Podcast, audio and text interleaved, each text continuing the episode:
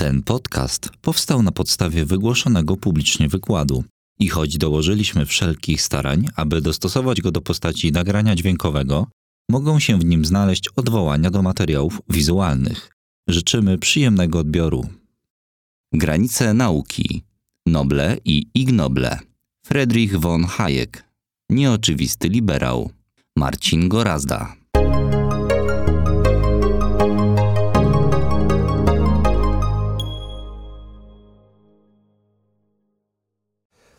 Bardzo dziękuję za Państwu za przybycie. E, Myślę, że e, o sobie to już nie będę specjalnie mówił. Rzeczywiście przedmiotem wykładu jest Friedrich August von Hayek. E, Z nim jest taka historia ciekawa związana, że w momencie, w którym wykładał na London School of Economics, to przestał używać tego przyimka von, ale kiedy wrócił do Niemiec, e, stwierdził, że szlachectwo bardzo popłaca, w związku z tym wrócił z powrotem. Stąd w różnych konfiguracjach możecie Państwo spotkać to nazwisko bez von i z von. Zresztą to bez von było też związane z faktem, że Austriacy w 1918 roku zakazali w ogóle posługiwania się tym przydomkiem. To taka mała dykteryjka. E, Wykład będzie poświęcony e, Haykowi jako laureatowi Nagrody Nobla. Natomiast na wstępie zastrzegę się co do dwóch rzeczy. Po pierwsze, e, ja nie jestem ekonomistą. Jak Łukasz słusznie zauważył, jestem filozofem ekonomii. W związku z powyższym no, moja wiedza z zakresu ekonomii jest troszeczkę wiedzą pochodną i na pewno nie jest wiedzą uniwersytecką. E, Co nie zmienia faktu, że Hayek dostał Nobla właśnie z ekonomii. E, Druga istotne, drugi istotny element, co do którego chciałem się zastrzec i za chwilę wytłumaczę, dlaczego w ogóle mówię o Hayeku. Otóż jego prace z dziedziny ekonomii to są prace, które powstawały w latach 1928-41. W zasadzie po roku 1941 Hayek o ekonomii bezpośrednio pisał bardzo niewiele. Stał się filozofem, filozofem nauki, e, filozofem umysłu, żeby było ciekawiej. I Nobla, którego otrzymał w roku 1974, e, no, można powiedzieć, że było pewnym zaskoczeniem dla wielu e, ten Nobel, ponieważ Hayek otrzymał go po wielu, wielu latach, kiedy ekonomią się faktycznie już nie zajmował. Natomiast otrzymał go do dość szczególnej sytuacji gospodarczej, o której ja e, za chwilę powiem. I pierwszy, podstawowy problem, z którym chciałbym się zmierzyć, to jest to, dlaczego w ogóle przywoływać Hayeka. Dlaczego przywoływać teorie ekonomiczne, które powstały w latach 30. ubiegłego stulecia? Czy one w ogóle mają jakikolwiek walor e, aktualności na dzień dzisiejszy i czy można, e, można z nich cokolwiek e, wywieść? Otóż, żeby to jakoś uzasadnić, że ten ekonomista, filozof jest e, ca cały czas żywy i aktywny, to pozwoliłem e, sobie odnieść się do ostatniego kryzysu finansowego. Mianowicie i krótka przypomnienie pewnej chronologii tego kryzysu, która tam miała miejsce. W roku 2007 roku, jeżeli Państwo pamiętacie, nastąpił gwałtowne załamanie się rynku nieruchomości w Stanach Zjednoczonych i w Wielkiej Brytanii. Konsekwencją załamania się cen na rynku nieruchomości był, nie wnikając w mechanizm tego, był tak naprawdę kolaps dwóch bardzo ważnych instytucji finansowych. W Wielkiej Brytanii był to e, bank, taka kasa oszczędnościowa mm, hipoteczna Northern Rock, natomiast jak Państwo pamiętacie, w Stanach Zjednoczonych jest to upadek banku Lehman Brothers, co do którego do dzisiaj trwają pewne kontrowersje, że rząd e, w ogóle powinien pozwolić na upadek tego banku. W momencie, w którym dochodzi do tak gwałtownej zapaści na rynku, dokonuje się rzecz niesłychana, mianowicie w 2008 roku Stany Zjednoczone, które są w pierwszej kolejności dotknięte tym kryzysem, e, uskuteczniają typowy bodziec keynesowski. E, domniemuję, że część z Państwa może nie do końca być świadomym, ale Nobel Hayeka został ukształtowany na sporze pomiędzy jego koncepcją, a koncepcją niejakiego Johna Maynarda Keynesa, który był, można powiedzieć, w pewnym sensie architektem wychodzenia z kryzysu ekonomicznego w latach 29-33, choć bezpośrednio w tym e, nie uczestniczył. Ten bodziec keynesowski był absolutnie sprzeczny z jakąkolwiek ekonomią, którą wcześniej e, głosił Hayek. On miał zadziałać w ten sposób, żeby zwiększając podaż pieniądza na rynku, zwiększyć popyt, a tym samym doprowadzić do odblokowania niejako tego e, e, systemu finansowego, żeby ten pieniądz zaczął krążyć na powrót w gospodarce i żeby przywrócić popyt, który miał doprowadzić do wzrostu gospodarczego. Naturalną konsekwencją tego bodźca keynesowskiego no, powinno być przywrócenie tego popytu. To się jednak nie stało. W roku 2009 już było wiadomo, że firmy, które mm, w jakiś sposób skorzystały z tego bodźca finansowego, e, zamiast wydawać te środki i mm, e, przeznaczać je na zwiększenie popytu, zaczynają kumulować oszczędności. Nie, ten podstawowy bodziec keynesowski, który był wtedy przewidziany, się nie dzieje. Można powiedzieć, że ja do tego za chwilę wrócę.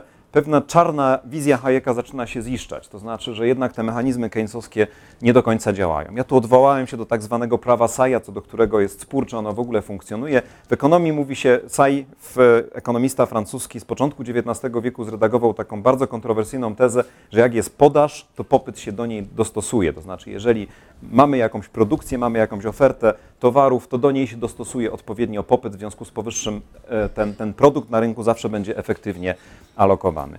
I co się dzieje w roku 2010, co już możemy obserwować do dzisiaj skutki tego, to jest gigantyczny wzrost zadłużenia wybranych krajów Unii Europejskiej, w tym także Stanów Zjednoczonych, ale Stany sobie z tym poradziły. Natomiast dwa kraje, czyli Grecja i Irlandia, nie były w stanie sobie z tym poradzić. Musiały otrzymać ogromny zastrzyk gotówki po to, żeby zneutralizować negatywne oddziaływanie tego gigantycznego długu publicznego. Ten, ten, to upłynnienie, to, ten, ta podaż pieniądza, które te kraje zdecydowały się E, uskutecznić jako ten bodziec keńsowski doprowadził do gigantycznego zadłużenia, które stało się samo w sobie problemem. No i co się dzieje? No zaczynamy wprowadzać politykę, która właściwie jest hajekowską, to znaczy zaczynamy gwałtownie oszczędzać i zarówno w Irlandii, jak i w Grecji. W Irlandii przyniosło to jakieś efekty, bo dzisiaj mamy przynajmniej pobudzenie gospodarcze, natomiast w Grecji, jak Państwo wiecie, do, do dnia dzisiejszego mamy problem. Ale zaraz potem w 2011 roku w Stanach Zjednoczonych, a dopiero w 2015 roku w, w, Europie, dokonuje się z powrotem jak gdyby odwrócenie wahadła w kierunku, nazwijmy to, tych bodźców keynesowskich, tym razem po, poprzez operację, którą nazywa się quantitative easing, czyli masowy wykup obligacji po to, żeby znowu zwiększyć na rynku podaż pieniądza. Ten spór, proszę Państwa, pomiędzy tymi dwoma wielkimi ekonomistami właściwie ożył na nowo. On ożył zarówno e, w dziedzinie polityki publicznej, czyli w tym, co robiły i banki centralne, i Europejski Bank e, Centralny, i co robili politycy, jak i ożył też w sferze takiej e, intelektualnej, czyli rozpoczęła się na nowo era, w której ekonomiści zaczęli się wzajemnie przerzucać receptami na to, w jaki sposób można by było wyjść z kryzysu ekonomicznego. Czego e, przykład pozwoliłem sobie tutaj zamieścić, to jest e, mm, jeden z e, obrazków z tygodnika The Economist, w którym jak Państwo widzicie po stronie Keynesa mamy takie spadochrony z rzucanymi pieniędzmi na rynek, a po stronie Hayeka mamy samoloty, które te pieniądze z powrotem zabierają. Cała walka z tym kryzysem ekonomicznym w różnych krajach powodowała, polegała w gruncie rzeczy na tym, że wahadło się przechylało raz w jedną, raz w drugą stronę. Stąd też wydaje mi się, że mówienie o Hayeku dzisiaj, odświeżanie tych idei z lat 30. dalej ma sens. Warto sięgnąć do źródeł, żeby zobaczyć, o co tak naprawdę tych dwóch ekonomistów się kłóciło i co dzisiaj możemy e, z tej lekcji wyciągnąć. Dwa słowa o Noblu z ekonomii. Otóż, e, jak Łukasz był uprzejmy powiedzieć, te wykłady z granic nauki są poświęcone noblistom. Do tej pory jednak ekonomii było tam niewiele. Głównie były Noble i Ignoble z zakresu psychologii, psychologii poznawczej, psychologii ewolucyjnej, chociaż jeden spośród wykładów, jeszcze dzisiaj dopytałem, bo nie byłem na nim obecny, dotyczył częściowo zagadnień ekonomicznych, bo poświęcony był przynajmniej w części takiemu zabawnemu problemowi jak e, napiwkom zarabianym przez dziewczyny tańczące w klubach go-go w zależności od E, cyklu menstruacyjnego, ile dobrze pamiętam. Tak? Więc były takie badania prowadzone, niezwykle ciekawe, one zostały właśnie nagrodzone Ig Noblem, także jakiś element ekonomiczny tutaj został wprowadzony. Natomiast faktem jest, że ten mój wykład jest chyba pierwszym. Od razu powiem, że w przyszłym miesiącu będzie następny poświęcony e, kolejnemu, kolejnej generacji ekonomistów wolności, czyli Miltonowi Friedmanowi, który Hayeka uważał poniekąd za swojego, za swojego mistrza. Nobel z ekonomii jest dość późnym, e, późną nagrodą. Został ustanowiony w roku 1968 w 300. rocznicę funkcjonowania Banku e, Centralnego Szwecji, czyli Riksbanku. W 1969 roku przyznano go po raz pierwszy. Nie został ustanowiony e, w testamencie Alfreda Nobla. Ustanowiono go znacznie później, natomiast przyznawany jest w bardzo podobny sposób. To znaczy, to też jest Królewska Szwedzka Akademia Nauk, która zbiera w tym względzie kandydatury do Nobla z ekonomii. Ma jednak kilka charakterystycznych cech, o których pozwoliłem sobie nadmienić w kontekście nawet i samego Hayeka. Otóż po pierwsze, bardzo często zdarza się, dużo częściej niż w innych dziedzinach nauki, że Noble z ekonomii przyznawane są nie jednej osobie, ale wielu osobom. Chyba ponad 50% przypadkach to była jakaś, jakiś, jakaś grupa osób. Bynajmniej nie są to osoby, które prowadzą wspólne badania. Czasami, a nawet dość często zdarza się, że przyznaje się tego Nobla z ekonomii mm, ekonomistom, których poglądy są wręcz sprzeczne. To jest dokładnie kazus Hayeka. Otóż kiedy w 1974 roku dostał Nobla, to dostał go razem z Gunnarem e, Myrdalem, który był ekonomistą instytucjonalnym, głoszącym poglądy zgoła sprzeczne, jeżeli chodzi o politykę publiczną od Hayeka. Natomiast obaj co do jednej rzeczy mieli rację, mianowicie dość trafnie przewidzieli pewne skutki kryzysu ekonomicznego, który w latach 70. nastąpił. W zasadzie tylko to chyba ich połączyło i Królewska Akademia Nauk zdecydowała się przyznać im Nobla. Kolejny element, proszę Państwa, jest taki, że ekonomia tam rozumiana jest nieprawdopodobnie szeroko, jeżeli chodzi o przyznawanie, na przyznawanie Nagrody Nobla. E, w artykule dostępnym na stronie mm, e, Komitetu Noblowskiego e, autorka tego artykułu pozwoliła sobie na pewną kategoryzację, w jakich dziedzinach rzeczywiście ten Nobel był przyznawany. Część z Państwa, którzy nie mają na co dzień do czynienia z ekonomią, być może niewiele, niewiele Wam Państwo będą mówiły te hasła, ale Zaczyna się niejako od ogólnej teorii równowagi, która w latach 70. była bardzo szeroko omawiana i był pewien zestaw nobli, które były przyznawane w ramach ogólnej teorii równowagi.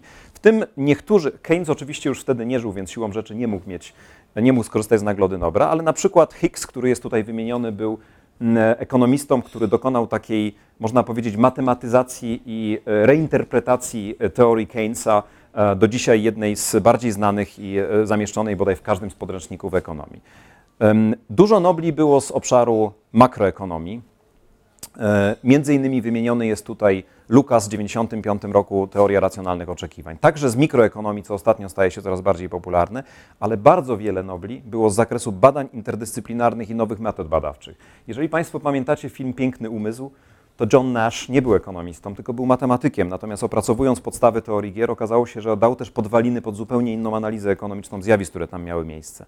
Podobnież drugi wymieniony tutaj noblista, Vernon Smith, zajmował się czymś, co można określić jako neuroekonomią, ekonomią w laboratorium, ekonomią połączoną bardzo silnie z psychologią eksperymentalną. Ale jest tutaj filozof polityki Buchanan, który próbował analizę ekonomiczną stosować do zagadnień, do zagadnień politycznych w zakresie właśnie badań interdyscyplinarnych oraz nobliści, których ja wyjątkowo lubię, czyli Kahneman i Tversky, którzy zajmowali się ekonomią behawioralną, o której kiedyś to Kahneman, który był psychologiem właściwie, um, powiedział, że gdyby jego pierwszy artykuł został opublikowany w czasopiśmie psychologicznym, to nikt by się tym nie zainteresował. A że wysłali go do ekonomicznego, to nagle okazało się, że to jest jakieś wielkie objawienie, e, że można zupełnie inaczej podchodzić do e, zagadnień e, ekonomicznych. W 1974 roku Nagroda Nobla zostaje przyznana Hayekowi i Myrdalowi. I dwa słowa powiem na temat pewnego tła tej Nagrody Nobla. Otóż 70. lata w Polsce, mm, patrząc na Państwa twarze, sądzę, że nieliczni z Państwa mogą jeszcze pamiętać okres gospodarczy 70. lat. 70. lata w Polsce to jest okres, nazwijmy to prosperity Gierkowskiego, przynajmniej do roku 76-7, kiedy zaczyna się ekonomia załamywać. Ale świat zachodni w tym czasie przeżywa gigantyczny kryzys.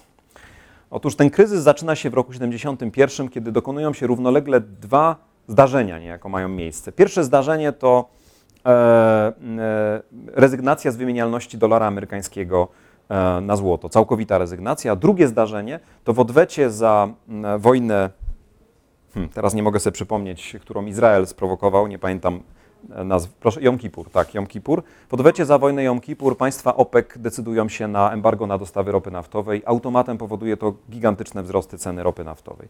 Te dwa zdarzenia doprowadziły do tego, że cały świat zachodni zaczyna przeżywać kryzys, który cechuje się niezwykłą, jak na ówczesne teorie ekonomiczne, charakterystyką. Mianowicie mamy do czynienia z inflacją rosnącą w galopującym tempie, średnio rocznie około 10-11% i mamy do czynienia z bardzo wysokim bezrobociem. Dlaczego mówię, że to jest zjawisko nietypowe? Ponieważ modele keynesowskie i post-keynesowskie w ogóle nie przewidywały, że taka sytuacja może iść w parze, to znaczy rosnąca inflacja i rosnące bezrobocie. To, co działo się po 1945 roku po wojnie, właściwie można powiedzieć, że to jest nieustanny okres, kiedy e, ekonomia Keynesa króluje. Te wprowadzane bodźce i kontrola nad podażą pieniądza i kontrola nad popytem powodowały, umiarkowana inflacja, która się dokonuje, powodowały, że w latach 60., w tym można powiedzieć najbardziej e, złotym okresie gospodarki powojennej ta te, ten poziom bezrobocia w krajach rozwiniętych oscyluje na poziomie kilku procent raptem. E, mówię kilku, to jest rząd wielkości 2-3%. To, co się podziało w 70 latach, było absolutnym zaskoczeniem. I to Gunnar Myrdal, e, który otrzymał razem z Hayekiem Nagrodę Nobla, ukuł określenie stagflacja, to znaczy stagnacja połączona, połączona z inflacją. E, proszę zwrócić uwagę na uzasadnienie tego Nobla. Za pionierską pracę w dziedzinie teorii pieniądza i wahań gospodarczych to Hayek oraz za pogłębioną analizę współzależności zjawisk ekonomicznych, społecznych i instytucjonalnych to właśnie Gunnar Myrdal. Oczywiście, tak jak zaznaczyłem, ci dwaj ekonomiści, jakkolwiek dokonali pewnej trafnej diagnozy tego, co może się zdarzyć na skutek, nazwijmy to, tych nadmiernych bodźców ekonomicznych byli z punktu widzenia realizowania polityki e, gospodarczej byli zupełnie po dwóch skrajnościach. To znaczy Myrdal uważał, że ideałem jest jednak gospodarka planowana, ideałem jest to, żeby państwo mogło w jakikolwiek sposób kontrolować to, co się w gospodarce dzieje, podczas gdy Hayek był tym liberałem, o którym za chwilę powiem dlaczego nieoczywistym, który uważał, że ingerencja państwa w gospodarkę może tylko i wyłącznie odroczyć katastrofę, która wcześniej czy później nastąpi. No to przechodzimy do tego e, Hayeka w tym przypadku. E, trochę o backgroundzie, o otoczeniu, w którym się wychowywał. Otóż e, Friedrich August von Hayek był Austriakiem. Jako młody chłopak, 18-letni, miał okazję brać jeszcze udział w I wojnie światowej, w końcówce I wojny światowej, ponieważ wtedy osiągnął wiek poborowy, który mm, uzasadniał wcielenie go do armii. Wywodził się z austriackiej szkoły ekonomii. Na dole pozwoliłem sobie pokazać kilka postaci e, z tejże austriackiej szkoły ekonomii. Można powiedzieć, że ich guru był, był e, Menger, który, o ile dobrze pamiętam, studiował w ogóle chyba na Uniwersytecie w Lwowie. E, wymieniany jest Hayek, Mises, Schumpeter. Tutaj spośród bardziej współczesnych ekonomistów jest także Rothbard i z, z tej starszej szkoły Bombawerk. Ta szkoła austriacka miała pewne charakterystyczne cechy, które później bez przerwy przewijały się w tej ekonomii hayekowskiej. Kilka z nich pozwoliłem sobie tutaj wymienić. Otóż e, Znowu odnoszę się do tych z Państwa, którzy no, nie mają jakiegoś tam backgroundu ekonomicznego. Podstawowa różnica pomiędzy tym, co robił Keynes i co robili postkeynesiści, a tym, co uskuteczniała szkoła austriacka, jeżeli można tak powiedzieć z pewnym dużym dystansem, to jest to, że Austriacy uważali, że na ekonomię należy spojrzeć z punktu widzenia poszczególnego człowieka, który dokonuje pewnych codziennych wyborów ekonomicznych. Czyli te wybory ekonomiczne są bardzo proste. Coś kupuje, coś sprzedaje, decyduje się podjąć zatrudnienie. Natomiast charakterystyczną cechą tej e, keynesowskiej ekonomii było to, że nacisk został położony na makroekonomię. Zresztą w ogóle można powiedzieć, że dopiero od czasów Keynesa można mówić o makroekonomii a, sensu stricto. To znaczy bierzemy pod uwagę wielkie zagregowane wielkości, zagregowany popyt, zagregowaną podaż, wskaźniki inflacji i badamy relacje pomiędzy tymi zagregowanymi wielkościami. Jeżeli dokonujemy interwencji na rynku, to znaczy w ramach danej gospodarki, to staramy się tą interwencję dokonać właśnie poprzez te wielkie zagregowane wielkości. Tymczasem Austriacy uważali, że tego się w ogóle w ten sposób nie da zrobić. To znaczy łącznie z tym, że twierdzili, iż statystyka nie nadaje się jako narzędzie badawcze do ekonomii. Ono się może nadawać do demografii, ale raczej nie do ekonomii, po to, żeby analizować to, co się tam dzieje.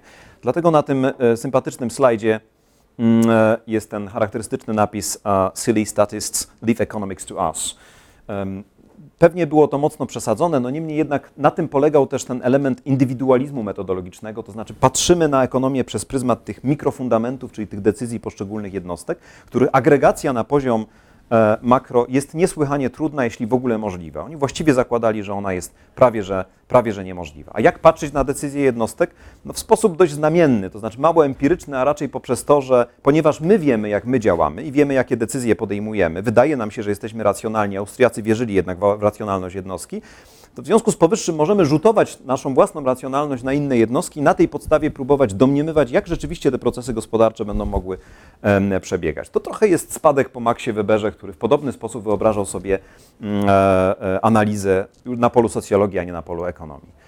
Austriacy nie lubili matematyzowania ekonomii. Uważali, że to jest w ogóle błędna ścieżka pod tym względem. To dość znamienne, dlatego że Menger zasłynął przede wszystkim jako mm, twórca analizy marginalnej, jeden z trzech, którzy wtedy byli, przy czym jego oponent, który również robił analizę marginalną, czyli e, Jevons, uważał, że matematyzacja jest jak najbardziej wskazana, inaczej się tego nie da, nie da zrobić bardzo silnie podkreślali rolę niepewności w zjawiskach gospodarczych. Nie dość, że, mamy, nie dość, że te zjawiska są nieprzewidywalne ze względu na niemożliwość agregacji mikrofundamentów, to jeszcze no jest ten element związany z egzo- i endogennymi czynnikami. To znowu takie mądre słowo, to znaczy sam fakt tego, że ja muszę dostosować swoje działania do tego, co Państwo zamierzacie planować w najbliższym czasie, albo inni uczestnicy gry rynkowej, a ja przecież nie wiem, co Wy planujecie, jakie macie w tym zakresie zamiary, to jeszcze na dodatek pojawiają się te czynniki zewnętrzne. E, jak na przykład państwa OPEC, które w danym momencie uznają, że zrobią embargo na dostawy ropy naftowej, co z kolei powoduje, że mm, e, zaczyna, zaczynają nam gwałtownie rosnąć, e, rosnąć ceny. Na czym polegała ta ekonomiczna myśl Hayeka? Kilka rzeczy się powtarza w tej szkole austriackiej, także powtarzał je również, powtarzał je również Hayek. Teorie makro, jeżeli w ogóle będziemy takie tworzyli, muszą być oparte na owych mikrofundamentach. W ogóle Hayek uznawał, że mówienie o zagregowanym popycie i podaży na tym poziomie gospodarki jako całości jest absolutnym błędem. to znaczy to źle opisuje rzeczywistość rynkową. To jest tylko i wyłącznie kreacja jakiejś rzeczywistości, która wprowadza w błąd mm, twórców, twórców polityki. Na poziomie mikro, czyli tam, gdzie podejmujemy decyzje jako przedsiębiorcy albo jako konsumenci, E, kluczowym elementem, który decyduje o tych naszych decyzjach, jest odpowiednia wiedza i bodźce, które determinują to, co my chcemy zrobić. A podstawowym bodźcem, ale także nośnikiem wiedzy, i to jest cecha charakterystyczna całej szkoły austriackiej, jest cena. To znaczy, ja nie mogę wiedzieć, co myśli ten, który mi sprzedaje dany produkt. Ja nie mam wglądu w jego plany, ale ja to, co mogę na pewno na rynku zaobserwować, to jest to, jak on kształtuje cenę swojego produktu. Czy on ją podnosi, czy on ją obniża, jak ona się kształtuje w relacji do wartości innych dóbr. Zarówno szkoła austriacka, jak i sam Hayek uważał, że cena jest kluczowym nośnikiem informacji o tym, co się dzieje na rynku. Konsekwencją uzależnienia sytuacji rynkowej od tych mikrofundamentów, od ceny jako nośnika jest to, że jeżeli jakikolwiek regulator zaczyna dokonywać sztucznej interwencji w rynek, ingerując w to, jak kształtuje się ta cena, to doprowadza tak naprawdę do tego, że w dość sprawnie funkcjonującym systemie pojawia się dezinformacja. Ponieważ e, wstrzykując w system jakiekolwiek rodzaje subsydiów, wpływamy bezpośrednio na to, jak będzie się kształtowała cena określonych dóbr. Jeżeli ta cena kształtuje się w ten sposób, że zaczyna nam nieproporcjonalnie rosnąć do innych dóbr, to jest to z jednej strony sygnał dla konsumentów, ażeby być może mniej kupować, bo rośnie cena produktów. Dla producentów zaś jest to odwrotny sygnał. Skoro cena tego produktu rośnie, to znaczy, że można na nim więcej zarobić, czyli ja powinienem go więcej produkować, bo w ten sposób zwiększę swoje, swoje zyski. Ponieważ nie jest to mechanizm, zdaniem Hayeka, naturalny, taki wzrost ceny w przypadku, jeżeli jest to subsydia, które e, subsydiowane zewnętrznie, w związku z powyższym to jest informacja błędna. Informacja, która w efekcie prowadzi do tego, że producenci zaczynają inwestować swoje zasoby w produkcję, która wbrew pozorom wcale nie będzie przynosiła e, zysków, które obiecuje ów wzrost cen. E, kiedy dochodziło do sporów pomiędzy Keynesistami z Cambridge i Hayekiem i e, no, powiedzmy szeroko rozumianą szkołą austriacką z London School of Economics, jak po przeprowadzeniu się do Wielkiej Brytanii, to jak gdyby podstawowym elementem tego sporu było to, że myślenie w kategoriach wielkości zagregowanych było myśleniem w dużym uproszczeniu następującym. Jeśli doprowadzam do zwiększenia popytu w różny sposób, mogę dać ludziom więcej pieniędzy, dzięki temu będą więcej wydawali. Jeśli doprowadzam do zwiększenia popytu, to automatem doprowadzam do tego, że rosną ceny. A Hayek zwrócił uwagę, podobnie jak i cała szkoła austriacka, że ten mechanizm następuje z pewnym opóźnieniem i różnie w odniesieniu do różnych segmentów rynku. Czyli to nie jest tak, że wszystkie ceny nam rosną naraz, tylko rosną ceny wybranych produktów. I to w tych dziedzinach, w których te ceny wybranych produktów rosną, które są de facto dezinformacją, to tam właśnie producenci zaczynają nieproporcjonalnie inwestować w środki produkcji po to, żeby produkować dobra, których ceny rosną, co prowadzi do perturbacji, e, perturbacji na rynku. Oczywiście tak długo, jak długo trwa to podsypywanie gospodarki dodatkowym e, sztucznym popytem, tak długo ta sytuacja może prowadzić rzeczywiście do tego, że jakiś tam pozorny poziom bogactwa rośnie. Mówię pozorny, bo dla Austriaków bardzo ważne było rozróżnienie pomiędzy ceną naturalną a względną.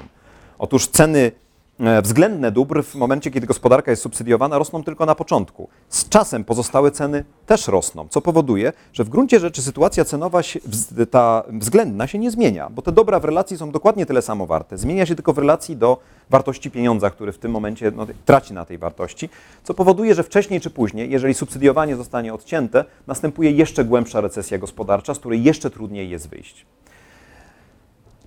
To jest jak gdyby klucz tego, co można było mm, e, przewidzieć w latach 70., ale to się nie działo przez okres, w którym toczy się spór pomiędzy Hayekiem i Keynesem. Nie działo się no, co najmniej z dwóch powodów, można powiedzieć. Ja tu trochę będę występował jako adwokatus diaboli Hayeka, chociaż proszę pamiętać o tym, że e, dzisiaj chyba mało który ekonomista by się określał jako taki bezpośredni jego e, następca. To się nie działo z dwóch powodów, tak jak powiedziałem. Po pierwsze, po drodze zdarzyła się rzecz niezwykła, to znaczy wybuchła II wojna światowa, która nakręciła koniunkturę w sposób niebywały, to znaczy dokładnie taki, jak Hitler to robił w latach 30., czyli poprzez produkcję zbrojeniową.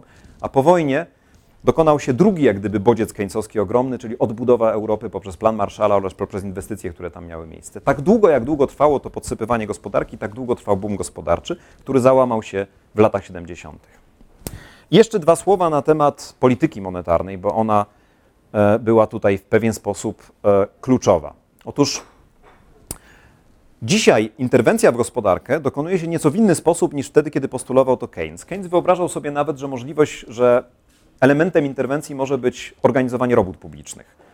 E, dzisiaj nikt o tym raczej nie myśli w tych kategoriach. Jak e, Państwo przypomniecie sobie ten pierwszy slajd, to to, co w pierwszej kolejności zrobił rząd e, Stanów Zjednoczonych po tym, jak zorientował się, że grozi mu recesja, to po pierwsze doprowadził do gigantycznego zwrotu podatku dochodowego dla, dla swoich obywateli, co miało doprowadzić do tego, że w ich portfelach pojawiło się więcej pieniędzy, które mieli wydać na zwiększenie popytu. Natomiast drugi element, który się dokonywał, to jest to, że obniżano stopy kredytu refinansowego po to, żeby potanieć kredyt, żeby firmy były bardziej zainteresowane zaciąganiem tych kredytów i wydawaniem ich na inwestycje. Kiedy okazało się w pewnym momencie, że stopy kredytu refinansowego sięgnęły wartości zero, a nawet ujemnych, bo w momencie, w którym depozyty trzymamy na rachunkach, bank pobiera opłaty, a stopa oprocentowania jest zerowa, to trzeba było wymyśleć inny mechanizm. I tym mechanizmem między innymi był quantitative easing, czyli to masowe wykupywanie obligacji e, rządowych, który w, do, w efekcie doprowadzał do tego, że pieniądz miał w czasie, znaczy ta, ta, stopa zwrotu na pieniądzu w czasie była faktycznie ujemna, co miało być dodatkowym bodźcem do wydawania środków. Otóż według polityki, według e, ekonomii monetarnej Hayeka to jest jakieś gigantyczne nieporozumienie, ponieważ on uważał, że wartość pieniądza w czasie, czyli stopa mm, oprocentowania, która, mm, e, która funkcjonuje na rynku, e, ona zasadniczo powinna dążyć do tak zwanej naturalnej stopy oprocentowania. Naturalna stopa oprocentowania kształtuje się wtedy, ona jest jak gdyby odpowiednikiem tego, na ile my jesteśmy skłonni nasze pieniądze oszczędzać, a na ile jesteśmy skłonni je wydawać. Czym bardziej jesteśmy skłonni te pieniądze oszczędzać i lokować je w instytucjach finansowych, tym bardziej rośnie portfel gotówki w tych instytucjach finansowych i one coś z tym muszą zrobić. W związku z tym w sposób naturalny tanieje kredyt, który to kredyt staje się dostępny dla tych, którzy te środki chcą inwestować. E, mantrą powtarzaną przez Hayeka jeszcze w latach 30. było to, że żeby gospodarka mogła funkcjonować w miarę stabilnie i w stanie równowagi, to poziom zobowiązań z tytułu kredytów powinien odpowiadać poziomowi oszczędności. Wtedy mamy do czynienia w miarę ze stabilnie funkcjonującą gospodarką. Jeśli sztucznie zaczynamy obniżać koszt pieniądza w czasie, dochodzi do sytuacji, w którym poziom zobowiązań rośnie ponad poziom e, oszczędności. To jest fałszywym sygnałem dla um, przedsiębiorców, ażeby inwestować długoterminowo, ponieważ długoterminowe inwestycje mają największą stopę zwrotu. Tyle tylko, że koniec końców te długoterminowe inwestycje powinny się obrócić na jakąś konsumpcję, czyli ktoś powinien kupić te produkty z tych długoterminowych inwestycji, a nie może ich kupić, ponieważ ludzie nie mają odpowiedniej ilości oszczędności. Oczywiście z drugiej strony keynesiści wspierający się z Hayekiem mówili, to tak nie działa. I powoływali się na koncepcję związaną z tak zwanym mnożnikiem Kana. Mianowicie twierdzili, że jeżeli dokonujemy tego zastrzyku gotówki, choćby poprzez potanienie kredytu, to, to, konsekwencją powinno być to, że poprzez zwiększenie nakładów inwestycyjnych zwiększa się zatrudnienie, ludzie zaczynają więcej zarabiać i jak gdyby wstrzyknięcie w gospodarkę jakiejś liczby gotówki, przyjmijmy 100 miliardów dolarów, powinno zaowocować tym, że w tej gospodarce poprzez szybkość obiegu pieniądza rośnie nam PKB o 200 miliardów dolarów. Prawda? To był, on oczywiście się różnie, ten mnożnik Kana był szacowany, co do zasady uznawali, że on powinien działać. Hayek twierdził, że to jest nieporozumienie. Oczywiście wtedy, kiedy dochodzimy do sytuacji, w której nasze inwestycje długoterminowe nie znajdują odpowiednika w konsumpcji, mamy jeszcze większą zapaść gospodarczą. Proszę Państwa, proszę zwrócić uwagę, to jest dość istotne, że podstawowa różnica pomiędzy tymi dwoma sposobami myślenia, właściwie może nie podstawowa, ale konsekwencją tego sposobu myślenia jest to, że Hayek E, i jego następcy mówili, nie należy stymulować nadmiernie gospodarki, rozgrzewać koniunktury poprzez zewnętrzne interwencje, ponieważ w efekcie będziemy mieli jeszcze większą zapaść ekonomiczną. W związku z tym te długoterminowe konsekwencje będą katastrofalne dla gospodarki. Na co Keynes i jego uczniowie odpowiadali, że w długoterminowej perspektywie to my wszyscy będziemy martwi. I to nie powinno mieć znaczenia, czy my, czy my Mm, będziemy się interesowali tym, co będzie za 20, za 30 czy za 50 lat. My powinniśmy się interesować, co jest tu i teraz. Jeżeli tu i teraz jesteśmy w stanie nakręcić koniunkturę i doprowadzić do tego, że ludzie będą więcej zarabiać i będą mieli pracę, to zróbmy to. Oczywiście Hayek miał też świadomość, że konsekwencją jego polityki jest rzecz nieprawdopodobnie mało popularna. Otóż on musiał zalecać rządom w czasach kryzysu, ażeby nic nie robiły. Żaden rząd nie pójdzie do swoich wyborców i nie powie, drodzy wyborcy, najlepszym, rozwiązaniem na kryzys, który aktualnie panuje, jest to, że nic nie będziemy robili i poczekamy, aż sam się skończy. To jest politycznie nie do sprzedania. I on miał tego pełną świadomość i to jest pewien z elementów, o których na końcu powiem, co do jego nieoczywistości tego, mm, tego liberalizmu. To podsumowanie tej polityki monetarnej, to znaczy Hayek uważał, że główną przyczyną cykli koniunkturalnych, czyli tych wzrostów i spadków, jest właśnie pewna nierównowaga pomiędzy wydatkami konsumpcyjnymi a długoterminowymi inwestycjami. Mały dowcip. Uh, my wife is Keynesian, she is always spending herself out of depression. Angielskie słowo depresja, tak samo jak w języku polskim, oznacza zarówno zapaść gospodarczą, jak i chorobę związaną z obniżonym nastrojem. W związku z powyższym, jeżeli żona tego pana wydaje nadmierne ilości gotówki, w, ażeby walczyć jakoś z depresją, to to oznacza, że siłą rzeczy musi być ekonomiczną keynesistką. E... O dwóch rzeczach chciałem jeszcze powiedzieć, jeśli chodzi o Hayeka, które już będą troszkę mniej związane z jego ekonomią. Otóż, tak jak powiedziałem, on w 1941 roku opublikował chyba ostatnie swoje kompleksowe dzieło ekonomiczne. To była czysta teoria kapitału. Natomiast, natomiast później zaczął zajmować się filozofią społeczną, filozofią nauki, filozofią um, umysłu. I jedno z dzieł, które przyniosło mu na pewno sławę, i do dzisiaj w zasadzie można powiedzieć, że jest podstawowym, wymienianym dziełem Hayeka, to jest Droga do zniewolenia, Road to Serfdom. Otóż Hayek pisze ją w latach 40., kiedy obserwuje już opłakane konsekwencje dwóch totalitaryzmów: totalitaryzmu niemieckiego, faszystowskiego i totalitaryzmu sowieckiego. I Hayek stawia tezę, chyba, która na ówczesne czasy była nieprawdopodobnie rewolucyjna. Otóż mówi tak: To nie jest w ten sposób, że mamy do czynienia z jakimś tyranem, który przychodzi i zniewala społeczeństwo. I należy się pozbyć tyrana, i wtedy mamy sprawę z głowy. Mówi, to jest pewien proces, który narasta stopniowo. U początku tego procesu, tej drogi do zniewolenia, leży moment, w którym państwo zaczyna interweniować w gospodarkę. Kluczem dla sukcesu pewnego porządku gospodarczego i porządku prawnego, który istnieje w społeczeństwie według Hayeka, jest kapitalizm wolnorynkowy rozumiany jako posiadający cztery istotne cechy.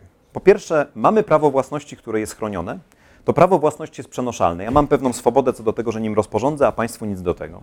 Mamy swobodę kontraktowania. To jest oczywiście siłą rzeczy związane z tym przenoszalnością prawa własności. Mamy rządy prawa, czyli jestem chroniony. Jeżeli chcę przenieść, to ktoś mi zagwarantuje to, że ja będę mógł ze swojej własności mm, korzystać. I mamy rzecz najważniejszą, która jest początkiem tak naprawdę tego, tej dywagacji o, o, o drodze do zniewalenia. Mamy suwerenność konsumenta. Proszę Państwa, suwerenność konsumenta, nie producenta. To w filozofii hayekowskiej jest bardzo ważny element mówi, to nie chodzi o to, że przedsiębiorcy są wolni. E, wolność przedsiębiorców do swobodnego konkurowania jest tylko pochodną wolności konsumenta, który może sobie wybrać, że kupi to albo tamto, który będzie decydował o tym, z, którego, z usług którego przedsiębiorcy skorzysta. Otóż problem państw, które wcześniej czy później dążą do jakiegoś elementu planowania, jest pewne nieporozumienie zamiast chronić przede wszystkim wolność konsumenta, przenosi się automatycznie tą wolność konsumenta na wolność producenta i uznaje się, że w państwie jest dobrze i gospodarka sprawnie sobie funkcjonuje, jeżeli producenci mają możliwość odpowiednio dużo zarabiania, czyli jeżeli ich przedsiębiorstwa są rentowne. Przy czym jako producentów rozumiemy zarówno przemysł, jak i usługi, jak i rolnictwo. I teraz co się dzieje, proszę Państwa, wtedy, jeżeli nagle okazuje się, że w jakiejś branży, w jakiejś dziedzinie tej produkcji przemysłowej dochodzi do zakłócenia równowagi, czyli ta dziedzina staje się deficytowa. No można podać w naszym przypadku przykład e, kopalni węgla, albo na przykład rolnictwo, które jest takim typowym mm, subsydiowanym elementem gospodarki w całej Unii Europejskiej. Otóż Hayek mówi tak, jeżeli taka sytuacja ma miejsce, to nacisk wyborców, polityczny nacisk wyborców oraz błędne rozumienie suwerenności nie konsumenta, tylko producenta prowadzą do tego, że państwo zaczyna być skłonne do subsydiowania tego działu gospodarki w ten czy w inny sposób.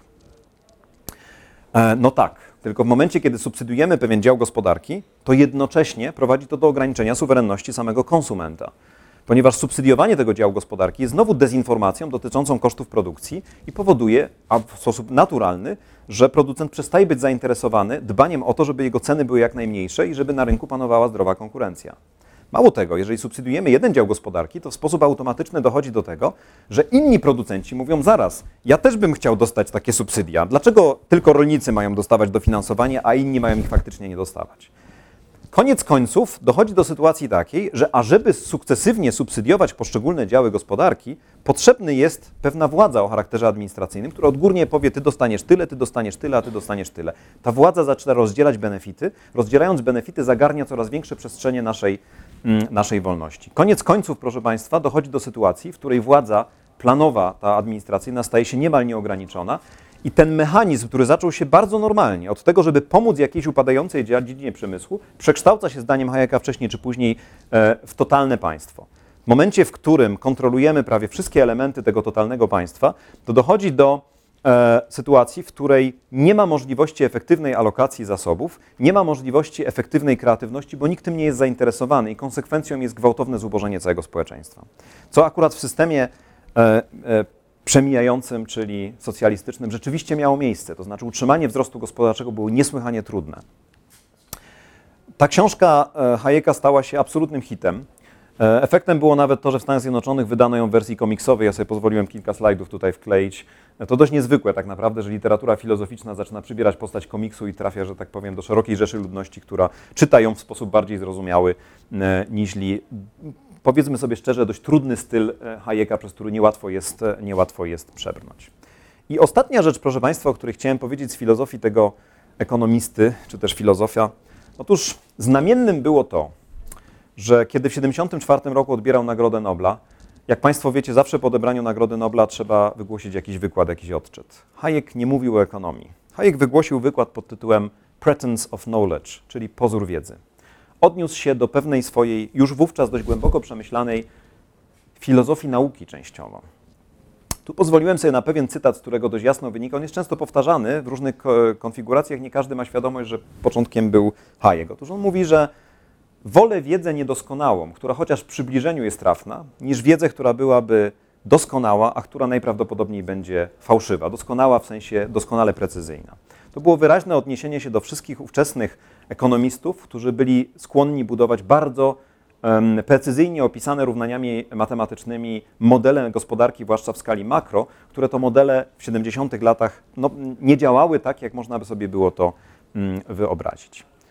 Na czym polegała ta odkrywcza myśl, odkrywcza myśl mm, Hayeka, jeśli chodzi o jego filozofię wiedzy? Otóż on zarzucał ekonomistom, czy też w ogóle osobom uprawiającym nauki społeczne, że próbują to robić na wzór, na, na wzór fizyki, jako tej królowej nauk. To znaczy, w jednej ze swoich publikacji, trochę późniejszych, za już po tym, po tym okresie, kiedy dostał Nagrodę Nobla, sięga nawet tak daleko, że upatruje źródła tego nieporozumienia, tego mariażu nauk społecznych z naukami fizykalnymi, upatruje go w rewolucji francuskiej, która to rewolucja francuska doprowadziła do sytuacji, y, w której uznano, że nauki humanistyczne, które wykładane były na Sorbonie, właściwie są bez znaczenia. Ludzie powinni przede wszystkim uczyć się na inżynierów, na techników, na planistów, na matematyków, a szkoda sobie głowy w ogóle zawracać naukami humanistycznymi. Efekt był taki, że znakomita skądinąd szkoła francuska, która po rewolucji przeżywa swój nieprawdopodobny rozkwit, czyli École Polytechnique, no, wypuszcza także badaczy wykształconych jako inżynierów, jako techników, jako matematyków, którzy zaczynają swoją wiedzę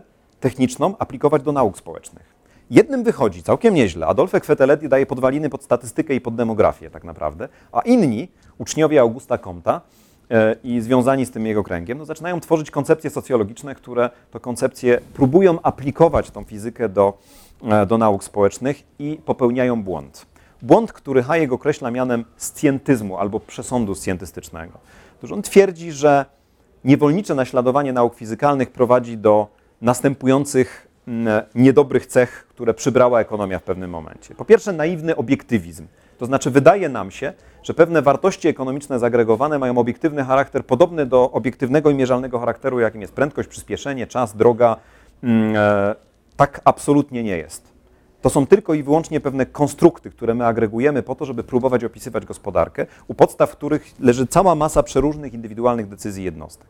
Po drugie, kolektywizm. On jest jak gdyby naturalnym naturalną pochodną tego, tego naiwnego obiektywizmu. Otóż ten kolektywizm polega na tym, że zbieramy cały szereg różno, różnorakich danych z rynku i uznajemy, że ta, te, te zbiorowe dane są dla nas jakąś jedną określoną, mogą być reprezentantem jakiejś jednej określonej wartości. Ja nie wiem, na ile Państwo jesteście świadomi, na przykład, jak się mierzy inflację.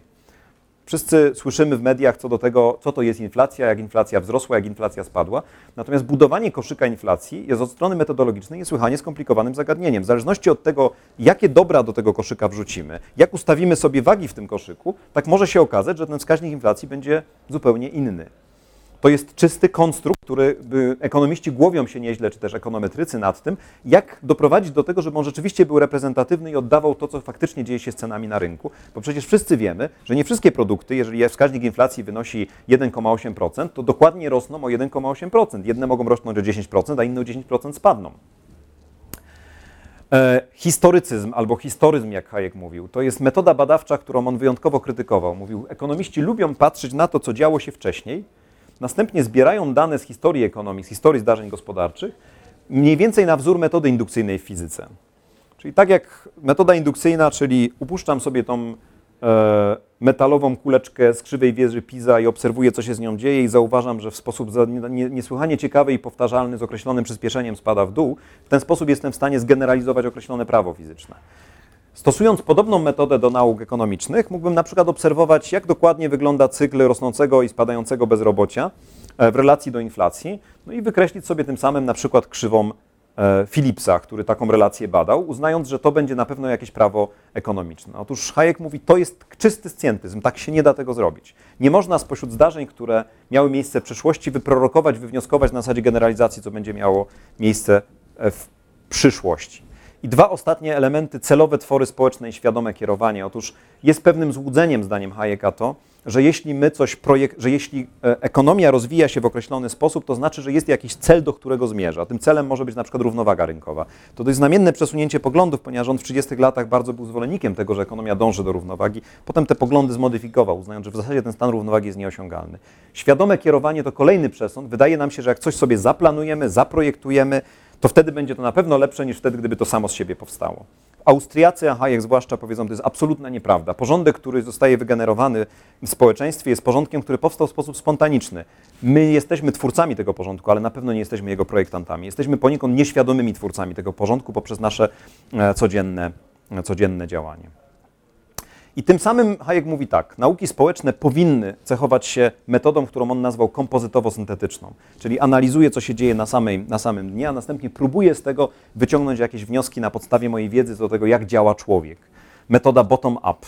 Tymczasem nauki fizyczne cechują się do odwrotną cechą, czyli agregują wartości i próbują znaleźć generalizację na bardzo wysokim poziomie, a następnie zastosują te generalizacje do obserwacji zjawisk, które dzieją się na poziomie, nazwijmy to niskim, jednostkowym.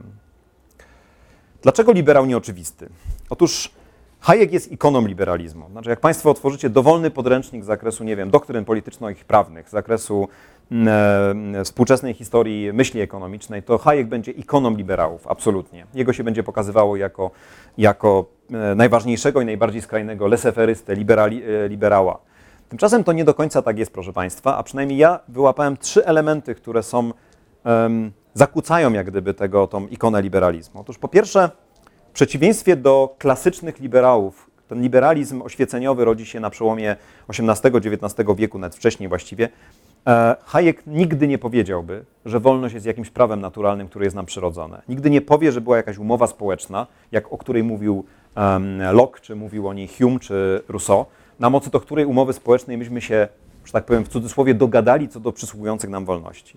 Dla Hayeka ta wolność, czy wolność polityczna, czy wolność ekonomiczna, jest tylko i wyłącznie pewnym elementem porządku, który w sposób spontaniczny wyklarował się na drodze ewolucji mm, kulturowej. To, że on się sprawdził i dominuje, to jest elementem selekcji ewolucyjnej. Znaczy, ten porządek po prostu był lepszy od porządku totalitarnego. On się lepiej sprawdził, lepiej funkcjonował. Natomiast nic, nie ma nic w tym e, z jakichkolwiek przyrodzonych nam naturalnie praw i wolności. Równie dobrze możemy sobie wyobrazić, że w e, nadciągającej rzeczywistości na skutek ewolucji naszych własnych preferencji dojdzie do sytuacji, w której ukształtuje się inny porządek, nieliberalny, i on będzie w danym momencie sprawdzał się z różnych powodów lepiej. Drugi element, proszę Państwa, otóż e, Margaret Thatcher zasłynęła z tego, że była taką, jakby to powiedzieć, hayekistką, czy też zwolenniczką Hayeka do tego stopnia, że na jednym ze swoich zebrań partii politycznej e, przyniosła Konstytucję Wolności, jedno z takich magnus, opus magnum Hayeka, pokazując, że partia konserwatywna Wielkiej Brytanii to właśnie to jest to, w co ona wierzy. To jest ta książka, tam są podstawowe idee zawarte. To dość znamienne, proszę Państwa, ponieważ Margaret Thatcher należała do partii, realizując oczywiście reformy liberalne, która jednocześnie od strony obyczajowej była partią konserwatywną. A tymczasem w Konstytucji Wolności jest dodatkowy rozdział, który Hayek specjalnie napisał, żeby dać wyraz swoim poglądom pod tytułem Dlaczego nie jestem konserwatystą? Ponieważ Hayek, będąc liberałem gospodarczym i społecznym, jednocześnie bardzo sprzeciwiał się konserwatyzmowi, uznając, że to jest nieporozumienie, ażeby być jednocześnie liberałem i konserwatystą, zwłaszcza liberałem w jego wydaniu. Jeżeli dopuszczam sytuację, w której porządek społeczny kształtuje się na mocy pewnych, pewnej ewolucji, nie ewolucji darwinowskiej, bardziej lamarkiańskiej, próbujemy naśladować pewne wzorce zachowania, to muszę dopuścić to, że on się będzie nieustannie zmieniał. Jeśli się zmienia, to program polityczny polegający na zatrzymaniu zmiany, a taki jest konserwatyzm, jest programem, który przeciwdziała naturalnym procesom. Jest programem, który próbuje, jest drugą stroną socjalizmu, można powiedzieć. Socjalizm próbuje ten porządek zaprojektować i nie radzi sobie z tym, a konserwatyzm próbuje go zakonserwować i zatrzymać, co jest tak samo błędną ścieżką, jak i próba jego projektowania. To jest inne, inne oblicze projektowania. I ostatnia rzecz, proszę Państwa, to jest liberalna utopia. Otóż Hayek zwłaszcza po uzyskaniu Nagrody Nobla, w drugiej jak gdyby już pod koniec swojego życia, umiera w 1990 roku, stał się takim, można powiedzieć, gwałtownym piewcą liberalizmu. Łącznie z tym, że o Margaret Thatcher wypowiadał się i o Ronaldzie Reaganie, że oni właściwie tylko są na początku pewnej drogi, którą powinni kontynuować. Oni nie są żadnymi liberałami. Oni tylko dokonali na początku parę drobnych, ważnych decyzji, ale to jest dopiero początek drogi. Otóż w jednym ze swoich wywiadów powiedział rzecz dość istotną to nie jest wynikiem tego, że on był tak głęboko przekonany, że leseferyzm, czyli ta całkowita wolność gospodarcza, nieregulowana przez państwo, jest takim znakomitym panaceum na wszystkie problemy państwa. Jakby się wczytać w jego konstytucję wolności, także w późniejsze prace e, low e, wcześniejsze, przepraszam, Low Legislation and Liberty, to się okazuje się, że w bardzo wielu przypadkach on godził się na pewną interwencję państwa, godził się na jakieś zasiłki dla bezrobotnych, godził się na funkcjonowanie związków zawodowych, na jakieś elementy regulacji, które ewidentnie zgrzytały w tym leseferyzmie. Ale w jednym ze swoich wywiadów powiedział tak – liberalizm gospodarczy jest nieprawdopodobnie nieatrakcyjny dla wyborców, ponieważ on zakłada, że każdy sobie sam ma robić dobrze, mówiąc w uproszczeniu. Podczas gdy doktryna socjalistyczna jest nieprawdopodobnie atrakcyjna, bo ktoś za mnie to zrobi. Przyjdzie, zrobi za mnie i zrobi mi dobrze. I to, co potrzebuje doktryna liberalna, to potrzebuje liberalnej utopii. Czyli czas stworzyć pewną narrację, pewną historię, która będzie mówiła o tym liberalizmie w sposób utopijny. My wiemy, że tego stanu się nie da osiągnąć, ale spróbujmy z tego zrobić historię, która będzie się dobrze sprzedawała, dobrze sprzedawała mm, na rynku, tak żeby się sprzedawała politycznie. Proszę Państwa, na zakończenie mam e, zaproszenie też, jeżeli ktoś będzie zainteresowany, 11 grudnia 2015 roku na Uniwersytecie Ekonomicznym e, będzie seminarium poświęcone zagadnieniom z zakresu filozofii ekonomii, e, na które już niniejszym wszystkich Państwa zapraszam. Centrum Kopernika Badań Interdyscyplinarnych jest jednym ze współorganizatorów tego seminarium. Myślę, że referaty będą dość interesujące, chociaż zwracam uwagę, że ich poziom skomplikowania może być nieco większy niż to, co ja dzisiaj mówiłem, bo to jednak będzie jakaś tam filozofia. I bardzo dziękuję za uwagę. Jeżeli są pytania, to oczywiście z przyjemnością odpowiem. Zastrzegam się, że nie jestem ekonomistą po raz kolejny.